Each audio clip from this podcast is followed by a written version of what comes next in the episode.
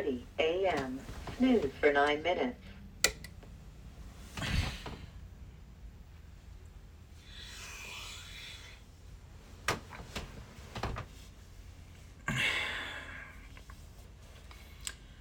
Hey, Newark. Welcome to a new week and a new theme. As you can see, I certainly recorded this early today because this week we're talking about something near and dear to most of us, and a lot of us have some pretty specific ideas about personal prayer and what it should look like. For some of you early birds, something like 5:30 in the morning sounds like a good idea like the time when we should get up and pray before our day starts. And for some of us, like me, that would be absolute torture. We don't do 5:30 in the morning. I don't do 6:30 in the morning. If I have a choice, I won't do 7:30 in the morning. So, if not 5:30, what time of the day does work for prayer? What's the right time to pray? Well, this week as we do a whole series on personal prayer, Hopefully, we'll be able to discuss this together and figure it out. Before we launch in today's message with Pastor Stephen Beardsley, let me just give a quick reminder that you can always visit us on our website at newarkupc.info. And when you come to our website, you'll be able to find information about small groups, you'll be able to submit prayer requests, and lots of other things. So let's sit back, enjoy the message, and hopefully I can get a little more sleep.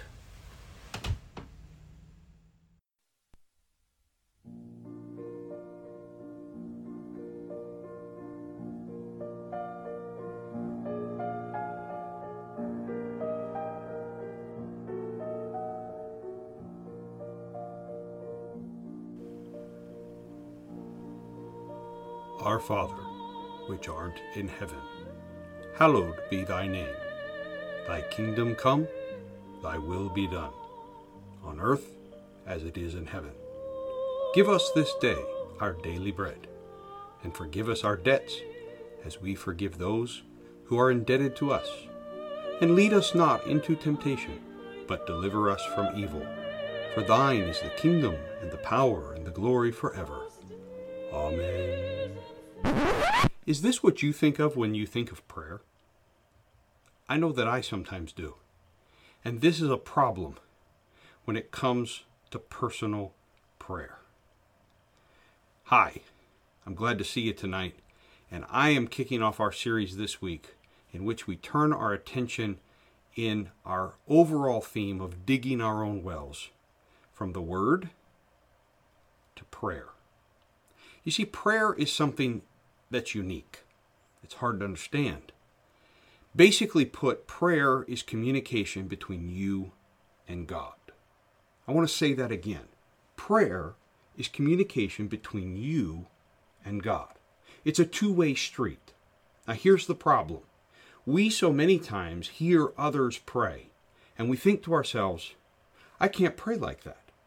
I don't talk like that. Our translations of the Bible make it even worse.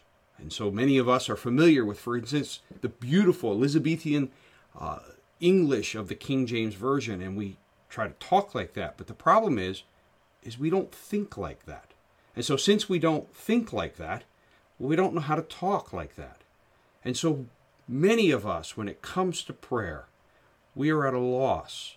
We get into the routine of simply listening to someone else praying. I have a good friend named Jim Littles. He, uh, many of you may remember him from his days in Newark and then also our work together at Urshan Graduate School of Theology. Jim is an amazing prayer. Amazing. Because he's an amazing, articulate writer and person who speaks. In other words, his prayers do not sound that different from the way he speaks and from the way he writes. Jim prays like Jim. Now, I got a news flash for you. I'm not Jim. I don't talk like Jim. I don't write like Jim. I don't even think like Jim. I love Jim. Jim is amazing. I love to listen to him preach. I love to listen to him teach. And I love to listen to him pray. His prayers in themselves are sermons. And they're very Jim. They're genuine, they're authentic, but they're not Steve. So tonight I want to challenge you that across this week we are going to look at personal prayer. And what that means is is this is not prayer that's in a corporate setting. This is not prayer for public consumption. This is you and God communicating. Now, I'm not going to spend a lot of time in this uh, thought tonight talking about being quiet, okay? Because being quiet is the part where you allow God to speak to you. But I will reference that in a little bit. But I want to focus my attention tonight upon the process whereby you can develop a prayer life that is personal.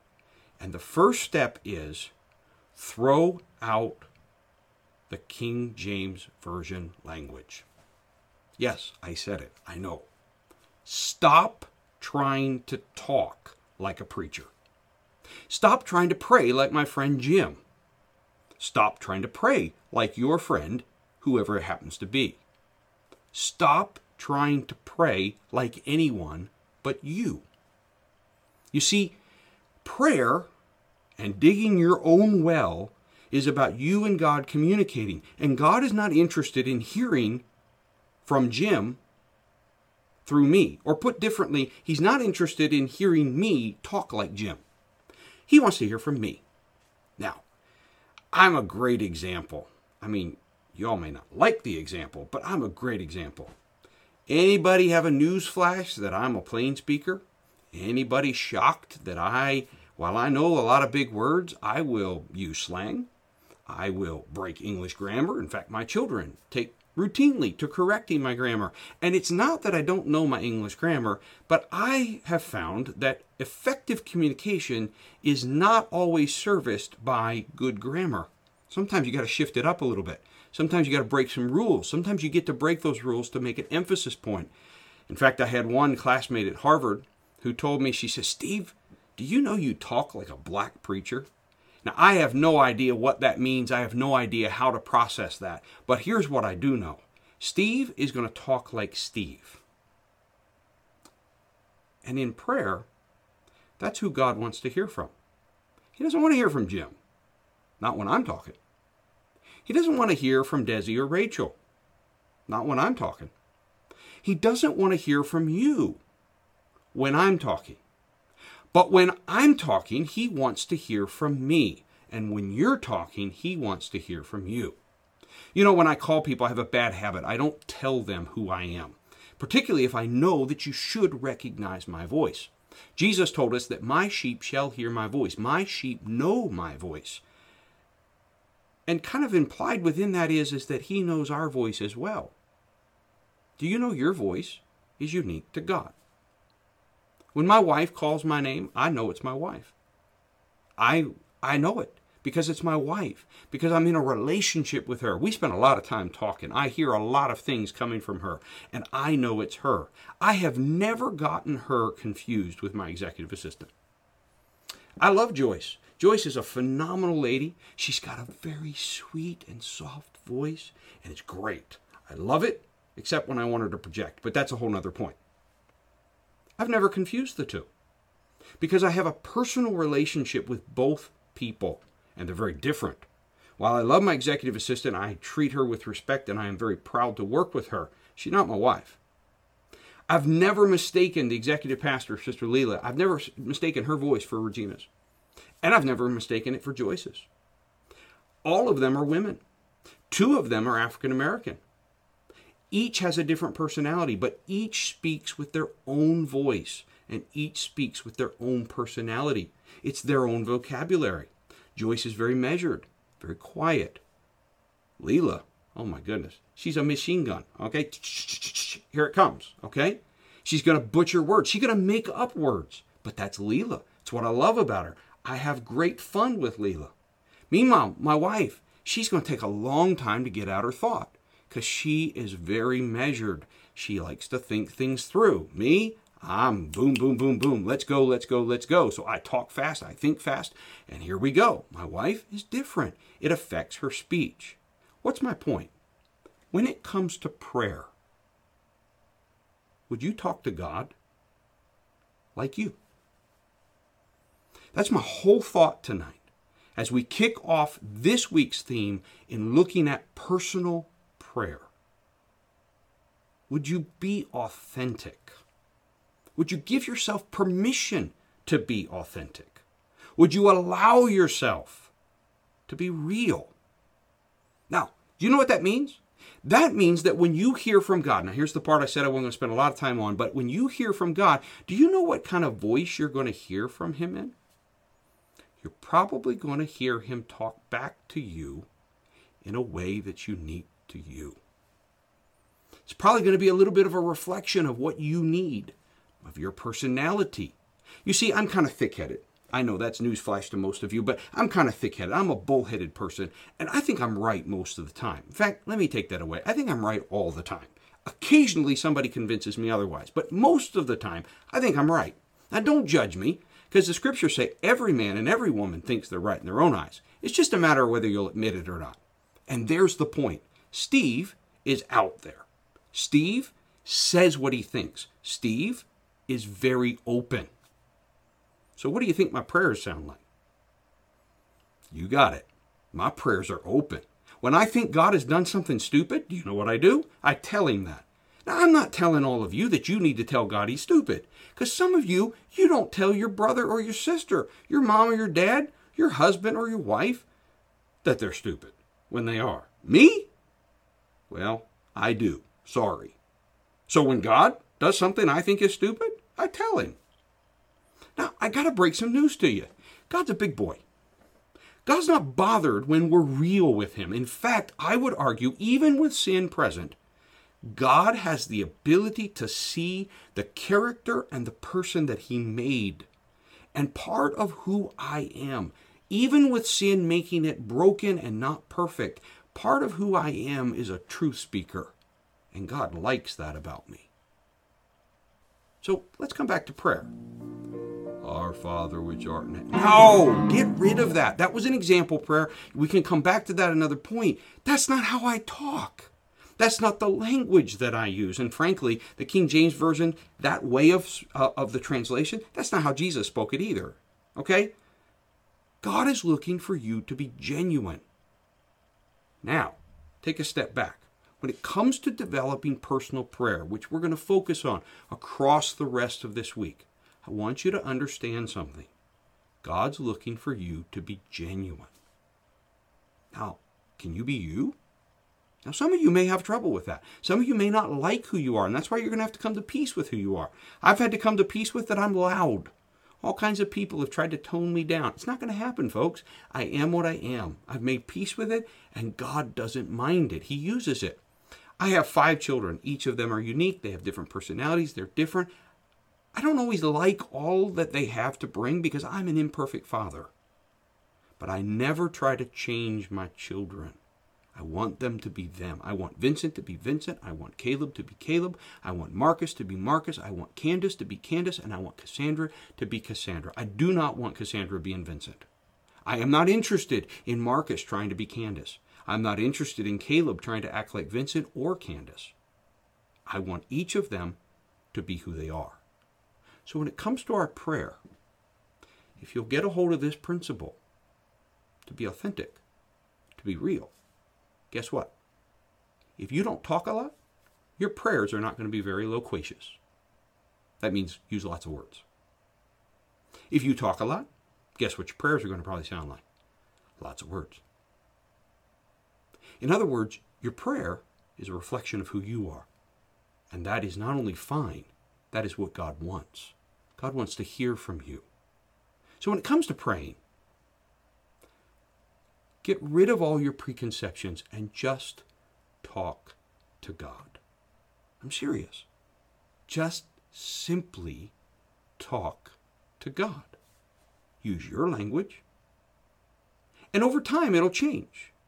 As you grow, it'll change. As you prayed as a child, you probably used words that were not what you would use now. We really don't pray, now I lay me down to sleep. I pray the Lord my soul to keep. And if I die, oh my, that's kind of dark, isn't it? Anyway, forget that. The point is, we don't pray that prayer anymore because we're not children anymore.